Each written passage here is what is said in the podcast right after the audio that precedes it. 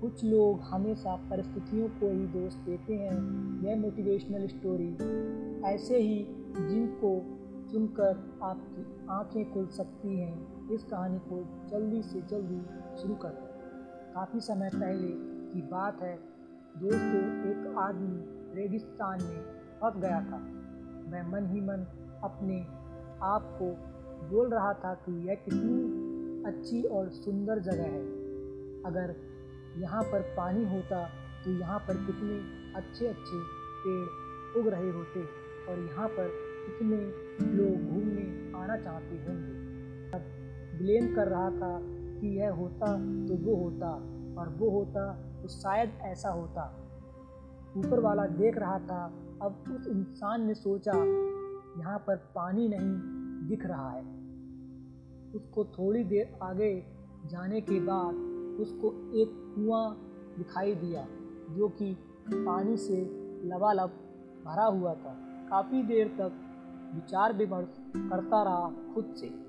फिर बाद उसको वहाँ पर एक रस्सी और बाल्टी दिखाई दी।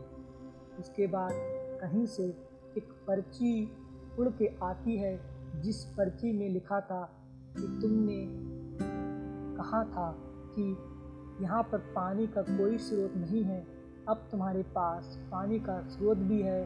अगर तुम चाहते हो तो यहाँ पर पौधे लगा सकते हो। वह चला गया।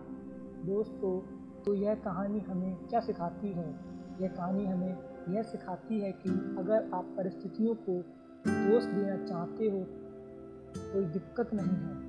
लेकिन आप परिस्थितियों को दोष देते हो कि यह अगर यहाँ पर ऐसा हो तो आपको वह सोसेट्स मिल जाए तो क्या परिस्थितियों को बदल सकते हो? इस कहानी में तो यही लगता है कि अब कुछ लोग सिर्फ़ परिस्थितियों को दोष देना चाहते हैं। अगर उनके पास उपयुक्त स्रोत हो तो वह परिस्थितियों को नहीं बदल सकते। सिर्फ़ वह ब्लेम करना जानते हैं, लेकिन हमें ऐसा नहीं बनना है दोस्तों इस कहानी से यह शिक्षा मिलती है कि अगर आप चाहते हो कि परिस्थितियाँ बदलें और आपको अगर उसके लिए उपयुक्त साधन मिल जाएँ तो आप अपना एक परसेंट योगदान तो दे ही सकते हैं। और मुझे पूरा भरोसा है कि अगर आपके साथ ऐसी कोई घटना घटित होती है, आप अपना योगदान ज़रूर देंगे। यह कहानी आपको अच्छी लगी होगी। अगर आप चाहते हो कि आपको ऐसी मज़ेदार कहानियाँ मिलें तो आप बिल्कुल सही जगह पर हैं।